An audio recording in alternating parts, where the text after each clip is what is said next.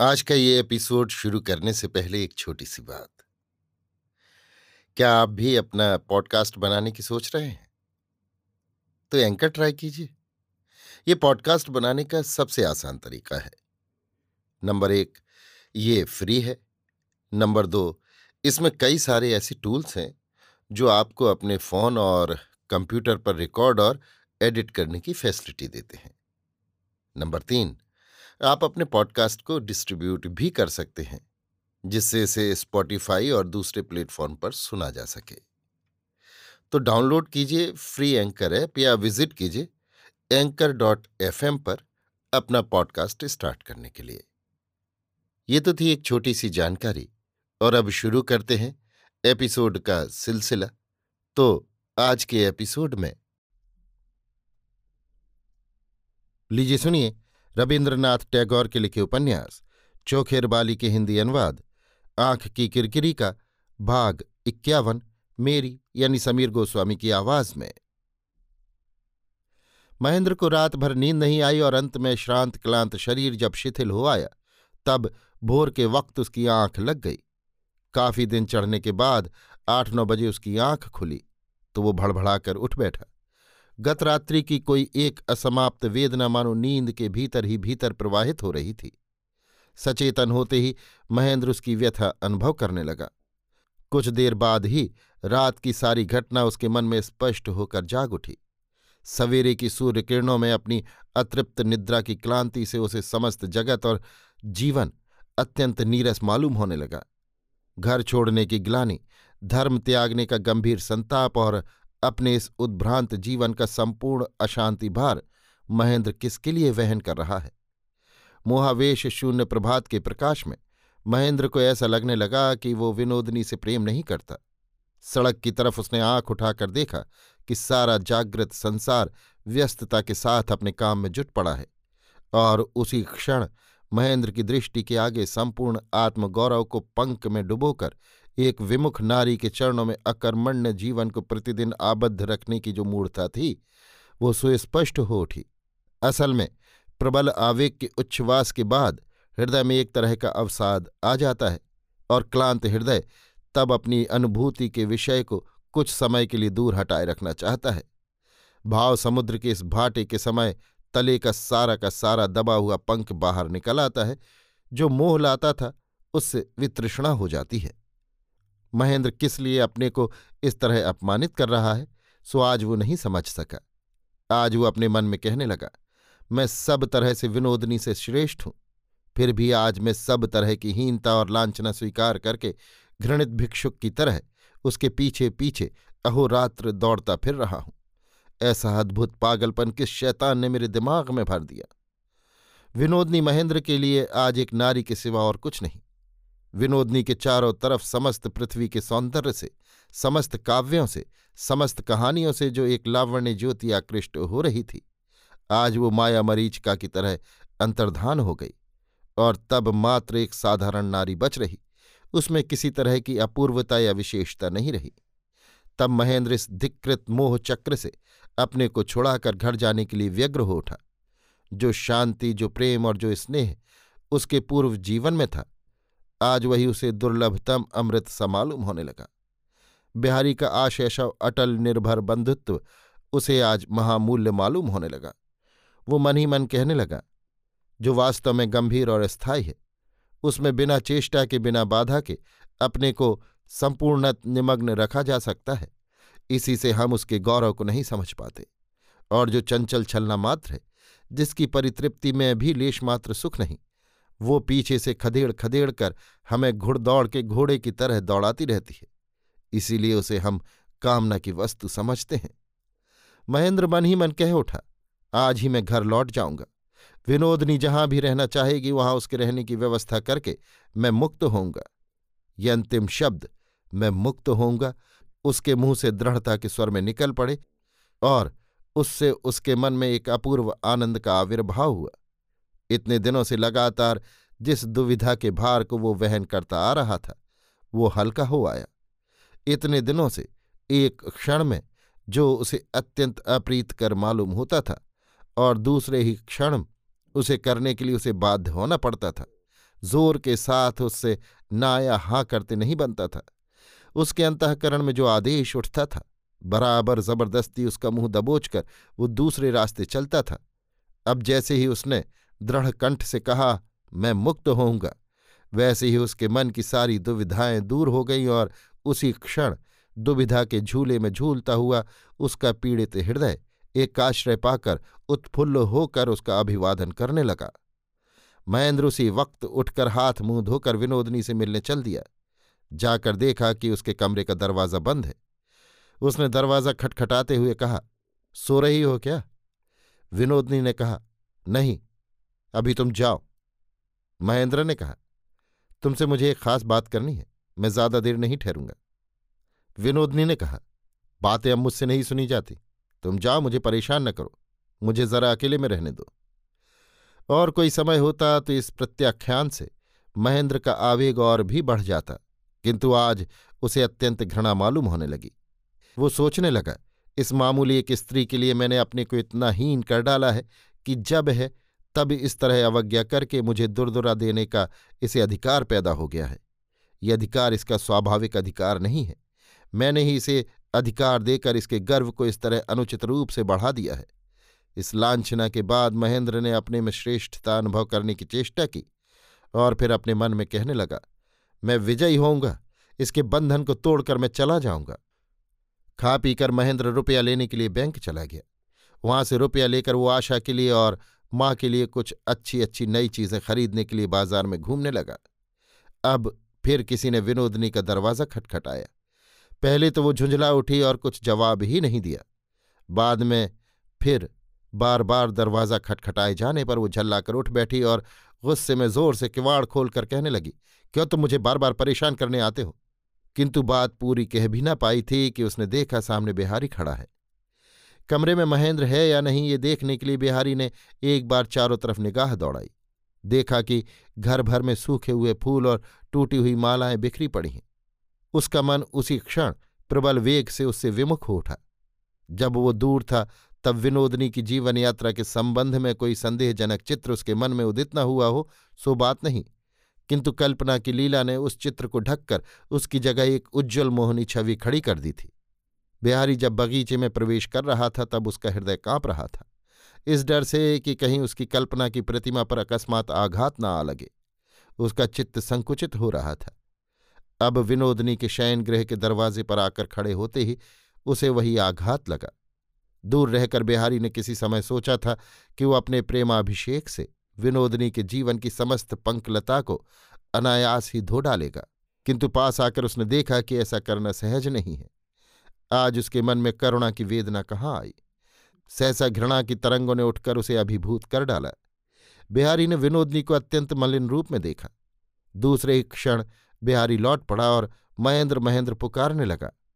इस अपमान के बाद भी विनोदनी ने अत्यंत नम्र मृदु स्वर में कहा, महेंद्र यहाँ नहीं है, शहर गया है। बिहारी जब जाने को उद्यत हुआ तो विनोदनी ने कहा, बिहारी लाला जी मैं तुम्हारे पैरों पड़ती हूँ, तुम्हें जरा बैठना होगा। बिहारी अनुनय विनय कुछ भी न सुनने का निश्चय कर चुका था। इस घृणा के दृश्य से वो इसी क्षण अपने को दूर ले जाना चाहता था। किंतु विनोदनी का करुण अनुनय स्वर सुनते ही मानो क्षण भर के लिए उससे पैर उठाए नहीं उठे। विनोदनी ने कहा, आज अगर तुम विमुख होकर इस तरह चले जाओगे तो मैं तुम्हारी सौगंध खाकर कहती हूँ, मैं आत्मघात करके मर जाऊँगी। तब बिहारी घूम कर खड़ा हो गया और बोला, विनोदनी, तुम अपने जीवन के साथ मुझे लपेटने की कोशिश क्यों करती हो? मैंने तुम्हारा क्या बिगाड़ा है? मैंने तो कभी तुम्हारी राह में रोड़े नहीं अटकाए। मैंने तो कभी तुम्हारे सुख दुख में किसी तरह का हस्तक्षेप नहीं किया। विनोदनी ने कहा, तुमने मुझ पर कितना अधिकार कर लिया है। ये बात एक बार तुमसे मैं कह चुकी हूँ, किंतु तुमने विश्वास नहीं किया। तो भी आज फिर मैं तुम्हें इस विराग के मुँह पर वही बात कहती हूँ। तुमने तो मुझे बिना कहे जताने का, लज्जा करके जताने का समय नहीं दिया। तुमने मुझे ढकेल कर फेंक दिया है तो भी तुम्हारे पाँव छूकर कहती हूँ, मैं तुम्हें। बिहारी ने बीच में ही टोकते हुए कहा, अब ये तुम मत कहो, उस बात को अब तुम जबान पर भी न लाओ, उस पर विश्वास करने का अब कोई रास्ता ही नहीं रह गया। हो सकता है कि मेरी बात पर कोई नीच आदमी विश्वास ना करे, किंतु तुम ज़रूर करोगे। इसीलिए मैं तुमसे बैठने के लिए कह रही हूँ। मैं विश्वास करूँ या न करूँ, उससे किसी का क्या बनता बिगड़ता है? तुम्हारा जीवन जैसा चल रहा है, वैसा ही चलता रहेगा। मैं जानती हूँ कि तुम्हारा उससे कुछ भी बनेगा, बिगड़ेगा नहीं। मेरा भाग्य ही ऐसा है कि तुम्हारे सम्मान की रक्षा करके, तुम्हारे पास खड़े होने का मेरे लिए कोई उपाय ही नहीं। हमेशा तुमसे मुझे दूर ही रहना पड़ेगा। किंतु मेरा मन तुमसे सिर्फ़ इतनी सी मांग को नहीं छोड़ सकता कि मैं कहीं भी रहूँ। मुझे तुम जरा से माधुर्य के साथ याद करना। मैं जानती हूँ, मेरे प्रति तुम्हारे मन में थोड़ी श्रद्धा उत्पन्न हुई थी। उसी को मैं अपने जीवन का एकमात्र संबल बनाए रखूँगी। इसलिए आज तुम्हें मेरी सब बातें सुननी होंगी। मैं तुमसे हाथ जोड़कर कहती हूँ, लाला जी, तुम जरा बैठ जाओ। अच्छा चलो, कहकर बिहारी वहाँ से अन्यत्र कहीं जाने के उद्यत हुआ। विनोदनी ने कहा, लाला जी तुम जो अपने मन में समझ रहे हो, सो बात नहीं। इस घर को किसी कलंक ने स्पर्श नहीं किया। इसी घर में एक दिन तुम सोए थे। इस घर को मैंने तुम्हारे ही लिए उत्सर्ग कर रखा है। ये फूल तुम्हारी ही पूजा करके आज सूखे पड़े हैं। तुम्हें यहीं बैठना होगा। ये सुनकर बिहारी का मन पुलकित हो उठा। वो कमरे के भीतर गया। विनोदनी ने दोनों हाथों से उससे शैया पर बैठने का अनुरोध किया। बिहारी पलंग पर जा बैठा और विनोदनी उसके पैरों के पास नीचे बैठ गई। बिहारी व्यस्त हो उठा। विनोदनी ने कहा, लाला जी, तुम बैठे रहो। मेरे गले की सौगंध है तुम्हें। तुम उठना नहीं। मैं तुम्हारे पैरों के पास बैठने के भी योग्य नहीं। तुमने दया करके ही मुझे ये स्थान दिया है।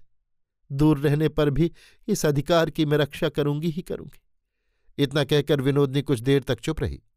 उसके बाद अकस्मात चौंक कर कह उठी तुम भोजन कर चुके हो क्या? बिहारी ने कहा, मैं स्टेशन पर खा पी आया हूँ। विनोदनी ने कहा, मैंने गाँव से तुम्हें जो पत्र लिखा था उसे खोलकर बिना कुछ जवाब दिए ही तुमने महेंद्र के हाथ उसे वापस क्यों कर दिया था? बिहारी ने कहा, तुम्हारा कोई पत्र मुझे नहीं मिला। विनोदनी ने कहा, अब की बार कलकत्ते में महेंद्र से तुम्हारी भेंट हुई थी क्या? बिहारी ने कहा, तुम्हें गाँव पहुँचाने के दूसरे दिन महेंद्र मेरे घर पर गया था। और उसके बाद ही मैं कलकत्ता छोड़कर इधर घूमने निकल पड़ा था। उससे फिर मेरी भेंट नहीं हुई। विनोदनी ने फिर पूछा, उसके पहले और किसी दिन मेरी चिट्ठी बिना उत्तर दिए तुमने वापस कर दी थी? बिहारी ने कहा, नहीं, ऐसा कभी नहीं हुआ। विनोदनी स्तंभित होकर बैठी रही। उसके बाद एक दीर्घ निश्वास छोड़कर बोली, अब मैं सब समझ गई। अब मैं अपनी सब बातें तुमसे कहती हूँ।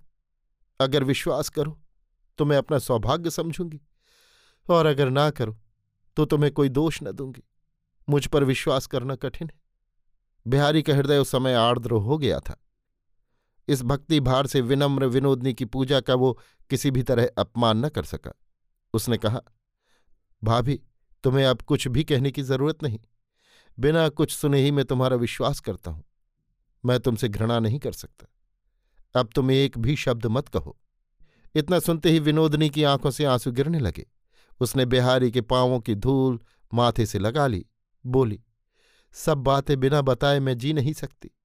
जरा धीरज रख के तुम्हें सुनना ही होगा। तुमने मुझे जो आदेश दिया था उसे मैंने शिरोधार्य कर लिया। यद्यपि तुमने मुझे ये एक पत्र भी नहीं दिया, फिर भी मैं अपने गाँव वालों की निंदा और हँसी को सहती हुई गाँव में ही अपना जीवन बिता देती। तुम्हारे स्नेह के बदले तुम्हारे शासन को ही अपना लेती। किंतु विधाता कोई स्वीकार न था। मैंने जिस पाप को जगाया था, उसने मुझे निर्वासन में भी नहीं टिकने दिया। महेंद्र ने गाँव में जाकर, मेरे घर के दरवाजे पर जाकर, मुझे सबके सामने लांछित किया। उस गाँव में फिर मेरे लिए स्थान ही नहीं रहा। दूसरी बार फिर तुम्हारे आदेश के लिए मैंने तुम्हें बहुत खोजा, पर किसी भी तरह मैं तुम्हें पा न सकी। महेंद्र ने तुम्हारे पीछे मेरी खुली हुई चिट्ठी तुम्हारे घर से वापस लाकर मुझे धोखा दिया। मैंने समझा कि तुमने मुझे बिल्कुल ही त्याग दिया। इसके बाद मैं बिल्कुल ही नष्ट हो सकती थी। किंतु मालूम नहीं तुम में क्या गुण है। तुम दूर रहकर भी रक्षा कर सकते हो। तुम्हें मैंने अपने मन में स्थान दिया है। इसी से मैं पवित्र हो गई हूँ। एक दिन तुमने मुझे दूर करके अपना जो परिचय दिया है, तुम्हारा वही कठोर परिचय, कठोर सोने की तरह, कठोर माणिक की तरह मेरे मन में विराज रहा है। उसने मुझे महामूल्य कर दिया है। देव आज मैं तुम्हारे इन चरणों को छूकर कहती हूँ, मेरा वो मूल्य नष्ट नहीं हुआ है। बिहारी चुप बैठा रहा। विनोदनी भी फिर कोई बात न कर सकी। अपराहन का प्रकाश क्रमशः म्लान होता जा रहा था। इतने में महेंद्र घर के द्वार के पास आकर बिहारी को देखकर चौंक पड़ा। विनोदनी के प्रति उसके मन में जो एक उदासीनता पैदा हो रही थी, वो ईर्ष्या की ताड़ना से दूर हो चली। विनोदनी बिहारी के पैरों के पास स्तब्ध बैठी हुई है। ये देखकर प्रत्याख्यात अस्वीकृत महेंद्र के गर्व को बड़ी गहरी चोट पहुँची। अब उसे जरा भी संदेह न रहा कि बिहारी का विनोदनी के साथ ज़रूर पत्र व्यवहार चल रहा था और उसी का ये नतीजा है। अब तक बिहारी विमुख था। अब अगर वो खुद आकर पकड़ाई दे तो विनोदनी किसके रोके रुक सकती है? आज बिहारी को देखकर महेंद्र इस बात को समझ गया कि वो विनोदनी को छोड़ सकता है। किंतु और किसी के हाथ नहीं छोड़ सकता। व्यर्थ रोष से तीव्र व्यंग के स्वर में महेंद्र ने विनोदनी से कहा तो अब रंगभूमि से महेंद्र का प्रस्थान और बिहारी का प्रवेश है। दृश्य बहुत सुंदर है। तालियाँ पीट कर अभिनंदन करने को जी चाहता है। किंतु आशा है कि यही शेष अंक का शेष दृश्य होगा।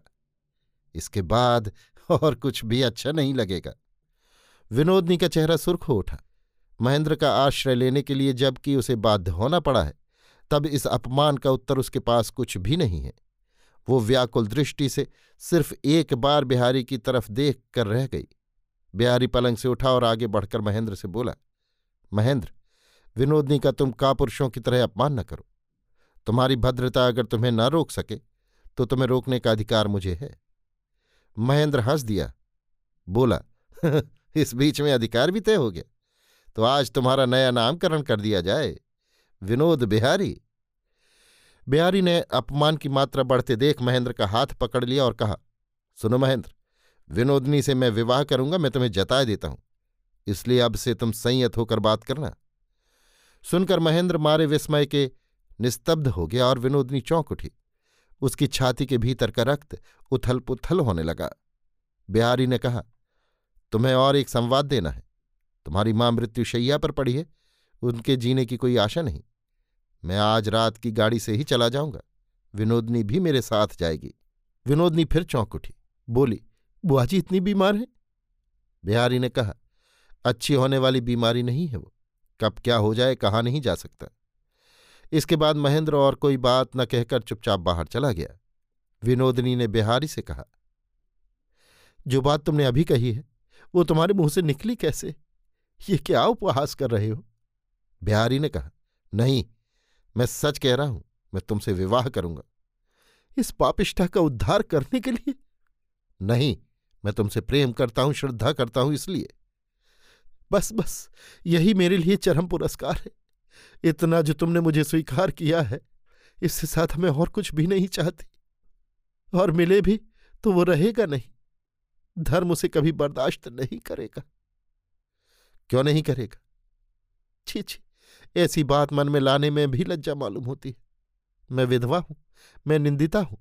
सारे समाज के आगे मैं तुम्हें लांछित करूँ, ये कभी नहीं हो सकता। छी छी, ऐसी बात फिर कभी तुम जबान पर मत लाना। तो तुम मुझे त्याग दोगे? त्यागने का अधिकार मुझे नहीं है। तुम गुप्त रूप से न जाने कितनों का कितना भला करते रहते हो। तुम अपने किसी एक व्रत का कोई एक भार मुझ पर छोड़ देना। उसी का निर्वाह करके मैं अपने को तुम्हारी सेविका समझ कर जीवन बिता दूँगी। किंतु छी छी विधवा से तुम विवाह करोगे? तुम्हारी उदारता के लिए सब कुछ संभव हो सकता है। किंतु मैं अगर ऐसा काम करूँ तो मैं समाज की दृष्टि में नष्ट कर दूँ। तो इस जीवन में मैं कभी भी सिर नहीं उठा सकती। किंतु विनोदनी मैं तुमसे प्रेम करता हूँ। उस प्रेम के अधिकार से मैं आज सिर्फ़ एक स्पर्धा प्रकट करूँगी।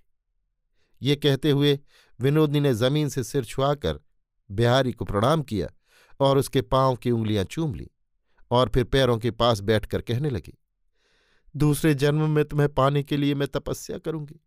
इस जन्म में मैं और कुछ आशा नहीं रखती, अपना और कुछ प्राप्त भी नहीं समझती। मैंने बड़ा दुख दिया है और बड़ा दुख पाया है। मुझे काफ़ी शिक्षा मिल चुकी है। उस शिक्षा को अगर भूल जाती तो मैं तुम्हें हीन बनाकर और भी हीन हो जाती। किंतु तुम ऊँचे हो, इसीलिए आज मैं अपना मस्तक उठा सकी हूँ। अपने साश्रय को मैं धूल में नहीं मिला सकती। बिहारी गंभीर होकर चुप बैठा रहा। विनोदनी ने हाथ जोड़कर कहा, तुम गलती मत करो। मुझसे ब्याह करके तुम सुखी ना हो सकोगे। तुम्हारा गौरव चला जाएगा और मैं भी अपना गौरव खो दूँगी तुम चिरकाल के निर्लिप्त हो, प्रसन्न हो। आज भी तुम वैसे ही बने रहो। मैं दूर रहकर तुम्हारा काम देखूँगी। तुम प्रसन्न हो, तुम सुखी हो। अभी आप सुन रहे थे रविन्द्रनाथ टैगोर के लिखे उपन्यास, चोखेर बाली के हिंदी अनुवाद, आँख की किरकिरी का, भाग इक्यावन, मेरी यानी समीर गोस्वामी की आवाज़ में।